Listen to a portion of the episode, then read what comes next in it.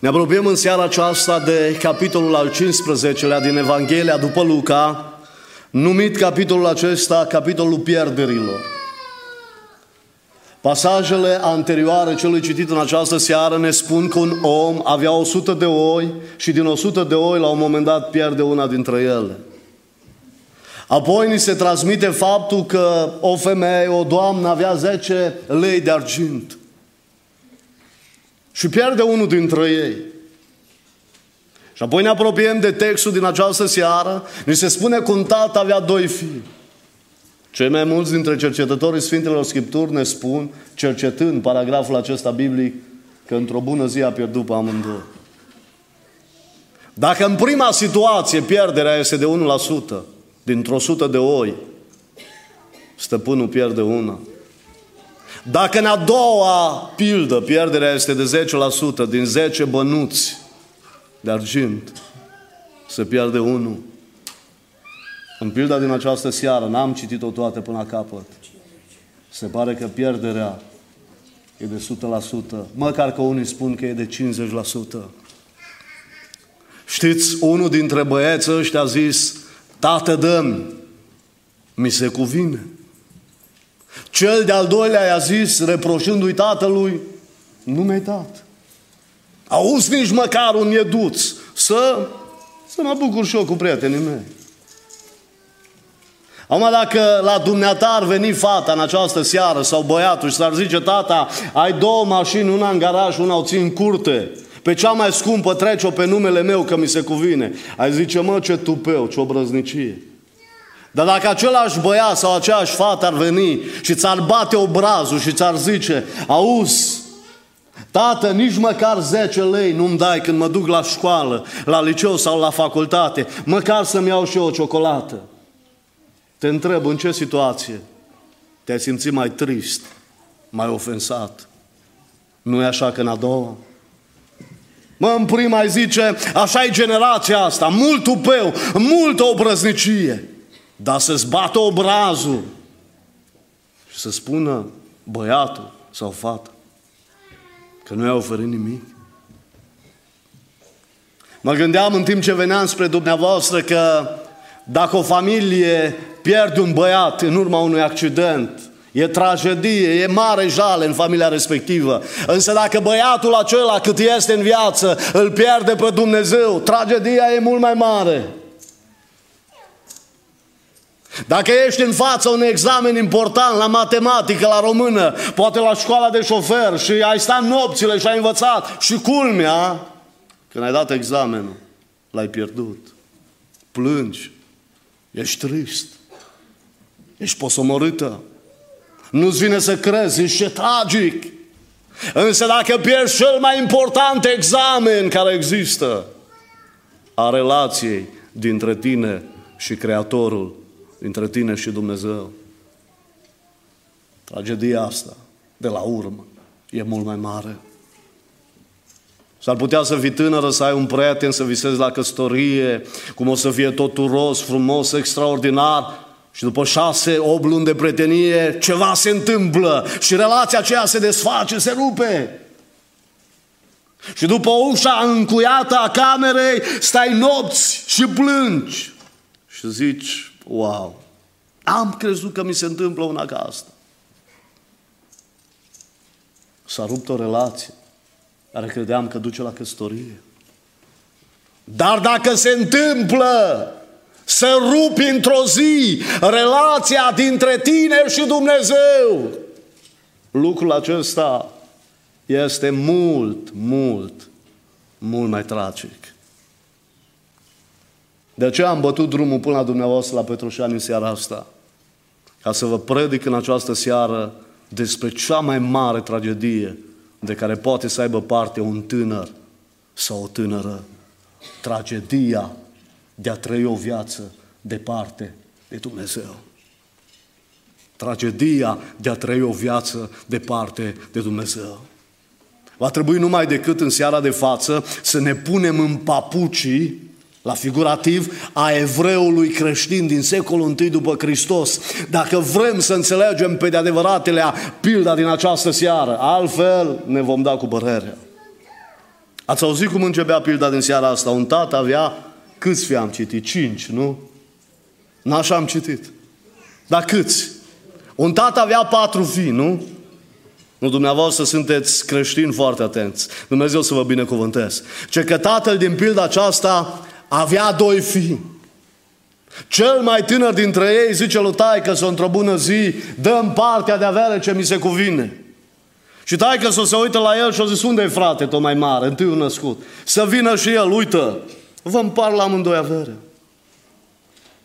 Afirmațiile acestui tânăr, mai mic din casă, pe noi în seara asta de sfârșit de lună ianuarie 2024 nu ne surprind aproape cu nimic. Nu pare ceva ieșit din comun pentru noi la care să zicem wow. Mai ales că trăim într-o lume în care obrăznicia și tupeul e la cote alarmante. Nu ne surprinde afirmația acestui tânăr. Însă, în secolul I, după Hristos, o astfel de afirmație stârnea de-a dreptul un adevărat șoc emoțional. Unul din experții în hermeneutica, în interpretarea acestei pilde, Kenneth Bailey, spunea la un moment dat, așa vă citesc, este cu totul neobișnuit să dai peste un caz în care un fiu tânăr sau bătrân se adresează o astfel de cerere tatălui său care era încă în viață și sănătos. Moștenirea era dată fiilor doar după moartea tatălui lor sau în condiții extraordinare, când tatăl era pe patul de moarte. Și spunea acest Kenneth, era o rușine și o insultă, pentru ca un fiu să-i adreseze tatălui său o astfel de cerere. Era ca și cum ar spune, tată, n-ai murit încă? N-ai fost dus la cimitir? Apropo, aduceți-vă aminte cum era societatea vremii respective. Știți că era mult diferită de cea de astăzi. Societatea atunci era una patriarhală, astăzi trăim într-o societate democratică. Atunci, în acele vremuri, un tată avea mult mai multe privilegii. Un tată putea lua măsuri mult diferite de noi astăzi. Putea să ia măsuri foarte drastice împotriva fiului său. Cu toate acestea, știți ce ne surprinde? Avem de-a face în seara asta cu un tată care nu ia niciun fel de măsuri. Nu condamnă afirmațiile fiului său. Nu ia o decizie care am zice noi. S-ar impune.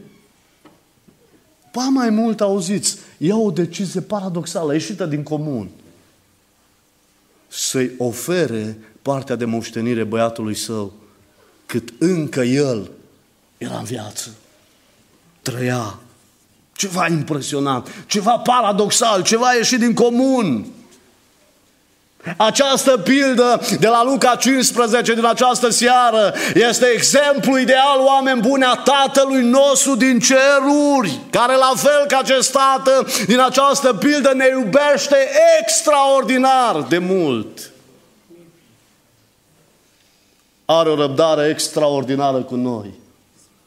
Îi pasă inimaginabil de mult de ființa noastră. E Dumnezeul care oferă cea de-a doua șansă, poate a treia, poate a cincea, poate mai multe șanse. Un Dumnezeu care ne oferă libertatea să ne alegem destinul. Dragostea lui Dumnezeu oferă libertate de alegere persoane iubite. Nu e o dragoste posesivă, nu e o dragoste care dă buzna cu forța în viața cuiva. Această dragoste, să știți că oferă totul. Acest băiat primește totul din partea tatălui, inclusiv libertatea de a-și respinge tatăl, ceea ce și face în cele din urmă. Nu vi se pare curios? În cele din urmă, acest tânăr ia decizia ce să fac. Să-și părăsească tatăl, să plece de lângă el. Această dragoste a Tatălui nu este una bazată pe declarații mari, pe vorbe bine împachetate, extraordinare și rămânem la atât. Nu! Este o dragoste care trece dincolo de vorbe, care acționează, care este faptică. În ciuda atitudinii fiului său, de rebeliune, de obrăznicie. Pilda din această seară este ilustrarea perfectă, ideală a dragostei lui Dumnezeu pentru noi oamenii. Dar în același timp, pilda din această seară este ilustrarea ideală a faptului că unii dintre oameni, deși sunt așa de mult iubiți de Dumnezeu, aleg să trăiască departe de El. Observați cum continuă pilda, vom lua verset cu verset în seara asta pilda, în contextul de atunci și astăzi și la finalul mesajului vom avea înfățăturile, adică ce vrea Dumnezeu să ne transmită în seara aceasta. Versetul 13, nu după multe zile, fiul cel mai tânăr a strâns totul și a plecat într-o țară îndepărtată. A vrut probabil, m-am gândit eu, o viață independentă. Mai multă libertate. Domnule, să mă tot bată taică meu și maică mea la cap. La 10 și jumătate seara să fiu acasă, să stâng becul în cameră, să opresc computerul. Aș duce și eu să mă distres în anturaje nu știu de care. Apropo, aud oameni spunând, mă, ăștia din lume sunt mai nu știu cum, și băieții, și fetele. Și mulți își fac vise și își dau cu părerea. Și omul ăsta, acest tânăr, și-o fi zis și el, mă, iau viața în propriile mâini, trăiesc după cum gândesc și după cum vreau eu. Acum avea bani, că împărțise taică s-o moștenirea și bani aveau putere și atunci, nu doar astăzi, în 2024. Și interesant, nu ni se spune în ce țară am mers, doar avem afirmația biblică că într-o țară îndepărtată. În cultura iudaică a vremii respective, expresia țară îndepărtată se referea la țările dintre neamuri, la țările păgâne. Și noi știm cam ce atitudine avea un evreu față de cei dintre neamuri, față de păgâni. Apropo, știți că era un animal cu care evrei simpatizau foarte mult, pe care îl agreau foarte tare, adică stăteau distanți față de el. Știți cum se numea? Oamenii dintre neamuri creșteau porci. Și evreul n-avea voie să se atingă de un porc, să consume carne de porc. Era considerat necurat dacă făcea asta. Păgânii erau priviți astfel. Și Biblia spune că omul nostru din pildă, tinerul acesta, ajunge într-o țară îndepărtată. Se pare că într-o țară dintre neamuri, printre păgâni. Și ajunge să se identifice și el cu ei. Să fie considerat și el la fel. Știți când un evreu se întorcea dintr-o țară străină acasă, primul lucru care îl făcea, își ștergea praful de pe picioare foarte bine și apoi se îmbăia din creștetul capului până în tălpile picioarelor. Altfel risca să fie considerat și el un necurat. Și ajunge tânărul nostru într-o astfel de țară, necurată, îndepărtată, păgână, devenind el însuși necurat. Și acum ascultă-mă în seara asta. Căderea lui nu s-a întâmplat așa dintr-o dată, la un pocne de deget, ci a fost o cădere progresivă, treptată. Căderea lui urmează câțiva pași. Versetul 13 afirmă și-a risipit averea, ducând o viață destrăbălată. Apropo, știți că legea evreiască a vremii respective interzicea folosirea moștenirii. Dacă tatăl îți împărțea moștenirea când era pe patul de moarte, nu puteai să folosești moștenirea decât după decesul tatălui.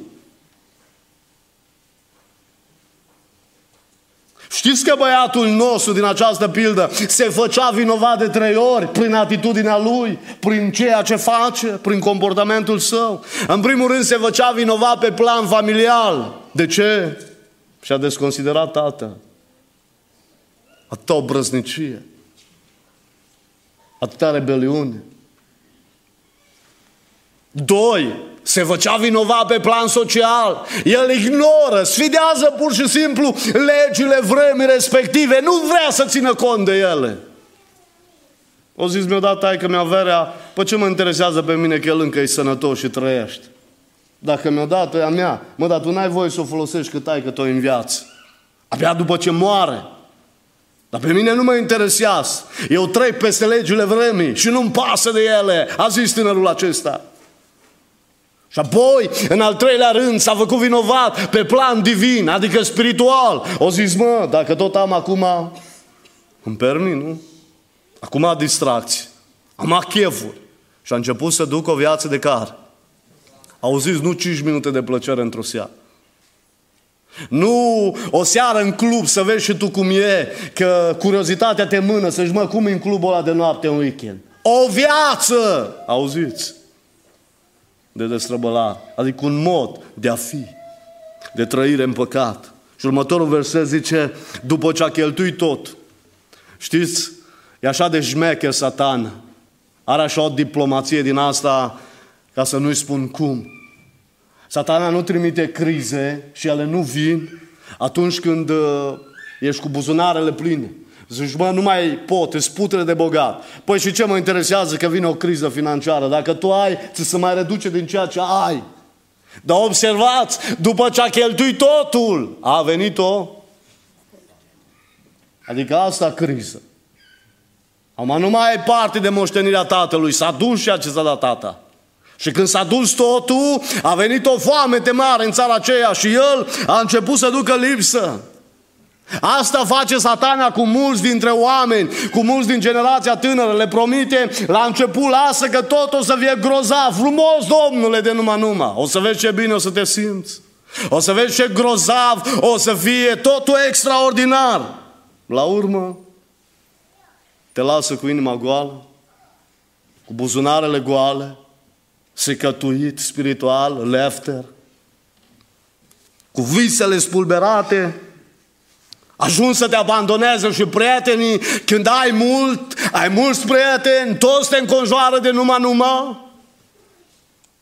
Și când rămâi fără nimic, pleacă unul câte unul.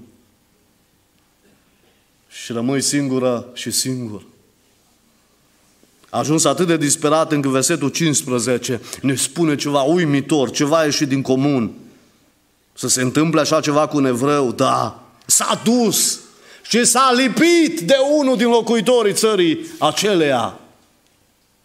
Verbul care îl avem aici în originalul grecesc este verbul colau.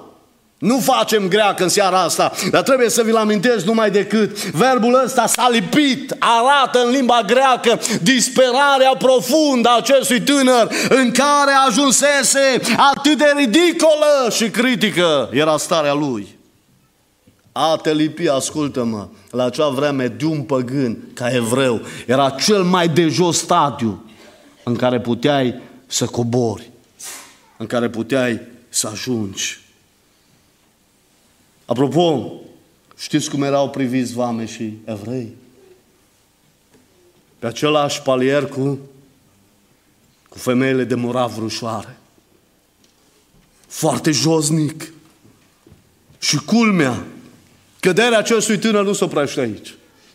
El nu doar că e obraznic cu tatălui, nu doar că fuge printre păgâni, nu doar că ajunge într-o zi fără avere, nu doar că ajunge să depindă de un netăiat împrejur, dar ca semn a ruinării lui totale. Știți ce se întâmplă cu el?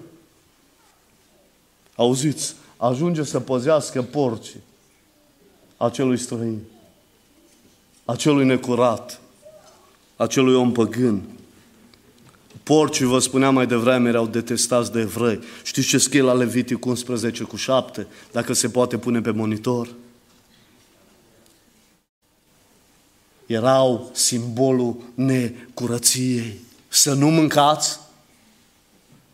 V-ar place când se apropie finalul de an să vină cineva și să vă pună în poștă versetul acesta și să se dea un ordin undeva de sus să nu facem asta?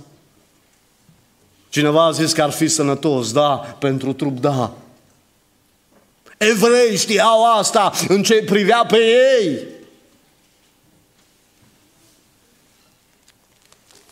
Și interesant, atât de mult s-a agravat starea acestui tânăr, încât știți ce zice el? Ar fi dorit mult să se sature cu ce?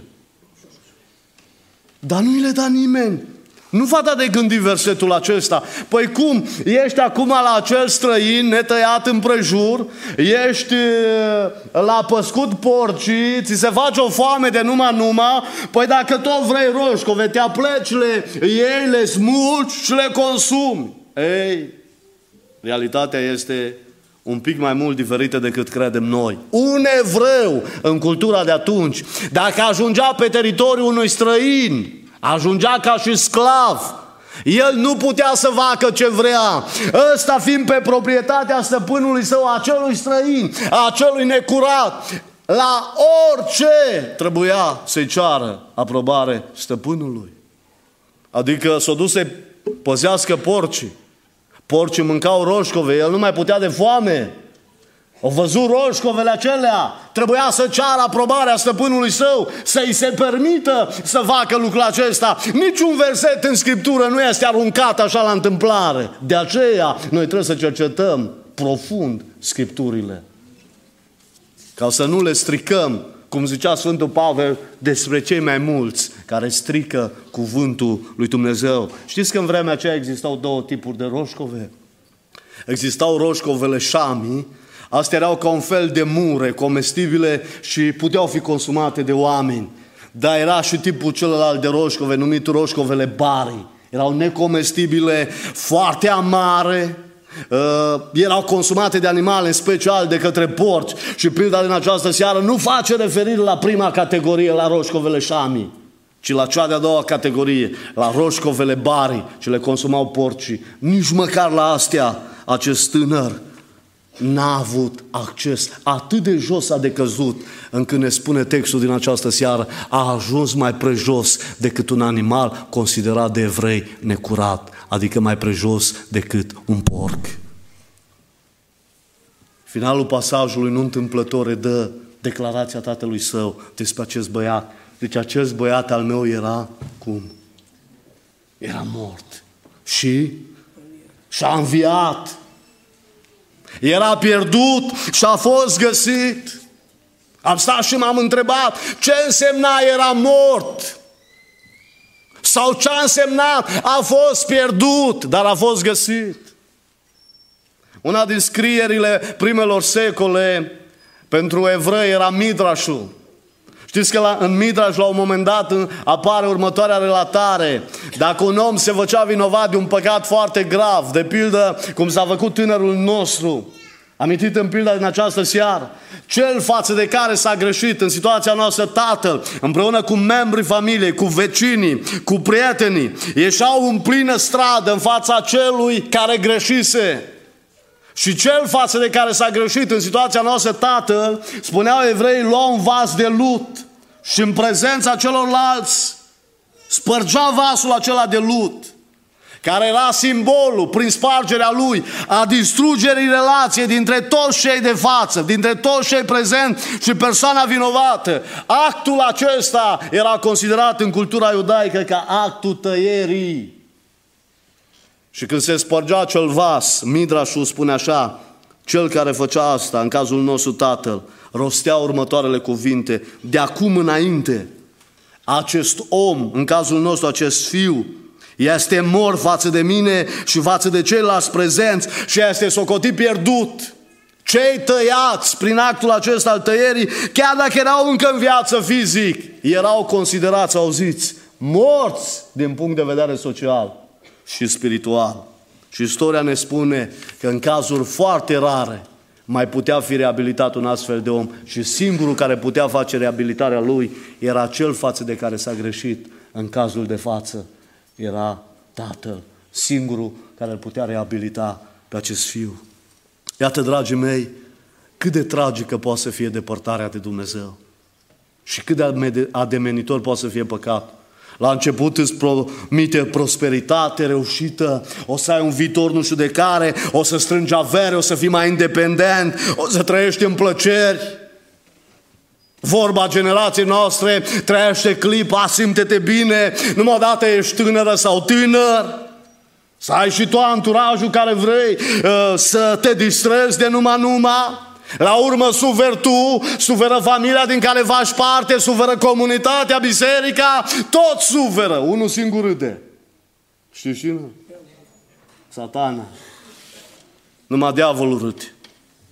Și o să zic că am făcut-o și la ăsta. Ai văzut? S-a crezut că am făcut-o și la asta. Știi că diavolul e în stare să te ducă de la avea la lipsuri? Diavolul e în stare să te ducă de la lipsuri la ridicol. Știai că diavolul e în stare să te ducă de la ridicol la disperare și de la disperare să te ducă la distrugere, adică la moarte spirituală, la faliment. Însă știți ce e ferice în relatarea din seara asta? Că nu se termină tot așa, așa sau aici. E un sfârșit fericit de realitate. Acel happy end, mult auzit printre generația tânără. Știți ce zice Biblia? Tânărul ăsta într-una din zile și-a venit în fire. Venirea în fire, expresia asta, din această pildă se referă la activarea conștiinței lui și la trezirea lui la realitate, văzând starea în care a ajuns. A zis, nu mai suport și nu mai vreau să rămân în această stare, mă întorc înapoi acasă în prezența Tatălui, schimb direcția drumului meu și a vieții mele. Și pentru el a fost un nou început. A început un nou fel de viață. A zis, mă, E normal ca argații tatălui meu să aibă belșug de pâine, adică servitorii din casă, slugile. Și o să mor de foame aici, să cobor sub nivelul unui animal necurat, atât de mult, să mă înjosesc. Nu-i normal, a zis el. Mă întorc înapoi la tata. De ce înapoi la tatălui a stat și m-am întrebat? Păi la tata lui odinioară a fost în siguranță. La taică s-a bucurat de apartenență de fiu. La taică s-a bucurat de belșug de pâine, de binecuvântări. Să știți, dragi tineri și tinere, Dumnezeu nu dezamăgește pe nimeni. Dumnezeu n-a rămas dator nimănui. Dar întrebarea se pune în această seară, mai poate un astfel de viu să fie iertat? După ce a făcut atâta rușine tatălui său, mai poate să fie reabilitat? Îl mai iartă cineva? E mai două șanse. Știți care e răspunsul? Tatăl din pilda aceasta nu sunt eu și nu ești dumneata. Este Tatăl care a creat Univers. Dumnezeu cel adevărat, care este plin de bunătate, plin de milă și de dragoste. Mă gândeam, de ce nu i-o da la băiatul ăsta lui să-i dea un cancer, domnule, în metastază, să se învețe minte? De ce nu i-a pregătit un stil pe marginea drumului să se lovească bine de el, să se trăzească la realitate pe patul de spital la terapie intensivă? Nu! Niciuna din toate astea, din potrivă, când îl vede încă de departe, aleargă tatăl spre fiu și îl îmbrățișează, oferindu-i o dragoste extraordinară. Că am ajuns la final de mesaj. Și întrebarea e, ce vrea să ne învețe Dumnezeu din pilda din seara asta? Care sunt lecțiile Lui de viață pentru noi? Știți care e prima lecție? Cât de mult ne iubește Dumnezeu, chiar și atunci când noi alegem să ne îndepărtăm de El. Știți ce e curios? Că zice că tata a alergat spre fiu. Cultura evreiască a vremii respective spunea că un om în vârstă, un tată, în cazul nostru, n-a alergat niciodată spre fiul lui. Era înjositor să faci asta. Era o datina vremii respective și acest tată pur și simplu ignoră regulile tradiției, le calcă în picioare. Când își vede băiatul în depărtare, aleargă el spre băiat. Ba mai mult zice că a căzut pe grumazul lui, l-a îmbrățișat și l-a sărutat mult. Știți ce însemna sărutul tatălui? Că băiatul lui este acceptat de plin, este acceptat total. Când Dumnezeu primește pe cineva, nu-l primește parțial. Nu au zis astăzi te primești 10% și o vedea duminica viitoare dacă mai adaug la ăsta 10% încă un procent. Dumnezeu când primește pe cineva, îl primește în întregime, îl acceptă în totalitate. Ba mai mult zice că l-a îmbrăcat în haina cea mai bună. Era haina de sărbătoare a tatălui, prin care tatăl lăsa un semn în fața celorlalți. Acest băiat al meu este iertat. Nu doar acceptat de plin, l-am și iertat.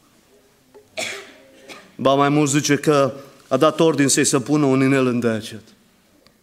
Apropo celor care vă trec prin minte tot felul de idei în generația asta din 2024, mă, mi-aș pune și eu un ghiul, mi-aș trage nu știu ce inel.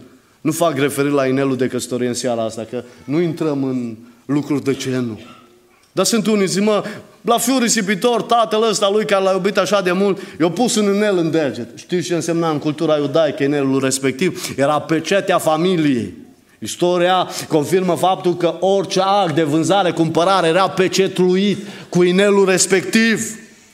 Punerea inelului în deget era dreptul de acces la contul de la banca familiei. Primea autoritate și acces la proprietatea familiei. Ceva uimitor.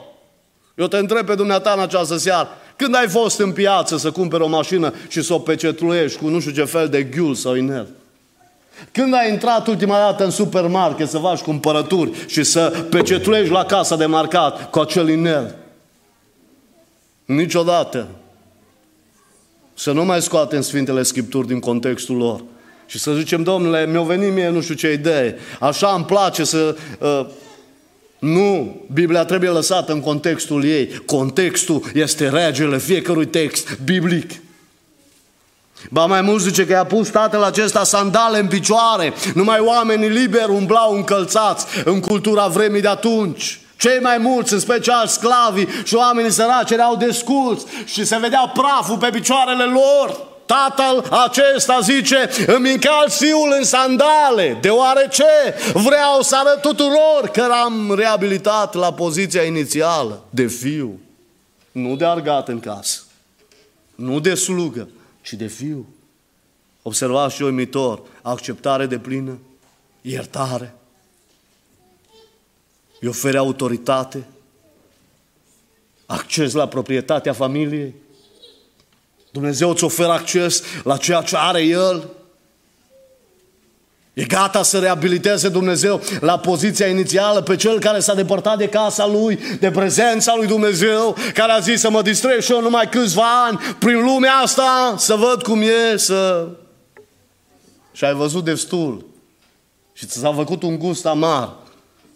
Și ai zis, nu pot să-mi ofere lumea asta nimic. Știi ce zice tatăl acesta la urmă? Ce să se taie vițelul cel îngrășat. Apropo, știți de ce? Că spuneam mai devreme că niciun verset nu-i la întâmplare în Scriptură. Vițelul cel îngrășat se tăia când era câte o sărbătoare cu întreaga comunitate. Adică acest tată zice, când am fost la actul tăierii și am zis că relația dintre noi și acest băiat e distrusă pentru totdeauna, Ați fost voi acolo, zice tatăl. Acum eu în măsură singurul să-l reabilitez. Am decis asta. Eu fac sărbătoare. Tai vițelul cel îngrășat ca voi toți care ați fost la actul tăierii să fiți acum la marea sărbătoare a reabilitării fiului meu. Mă gândesc câtă veselie, că așa se încheie pilda. Ce bucurie extraordinară a fost acolo. Fiindcă primul adevăr a pildei din această seară este acesta, cât de mult ne iubește Dumnezeu, chiar dacă noi alegem să ne depărtăm de El. Al doilea adevăr, foarte pe scurt, cât de mult ne afectează păcatul când îl acceptăm în viața noastră. Știți că e deaptă vorba, păcatul te duce mai departe decât vrei să, să mergi. Păcatul te ține mai mult decât vrei să stai. Și păcatul te costă mai mult decât vrei și ești dispus să plătești. M-am gândit că face mereu aceleași greșeli ca acest tânăr din pilda din această seară. Ne răzvrătim împotriva lui Dumnezeu din dorința de mai multe independență, mai multă libertate. Apoi risipim binecuvântările, dăm cu piciorul în familie, dăm cu piciorul în binecuvântările ce ne le-a dat Dumnezeu, sănătate, uh, relații, uh, frumusețe, caracter, daruri, abilități.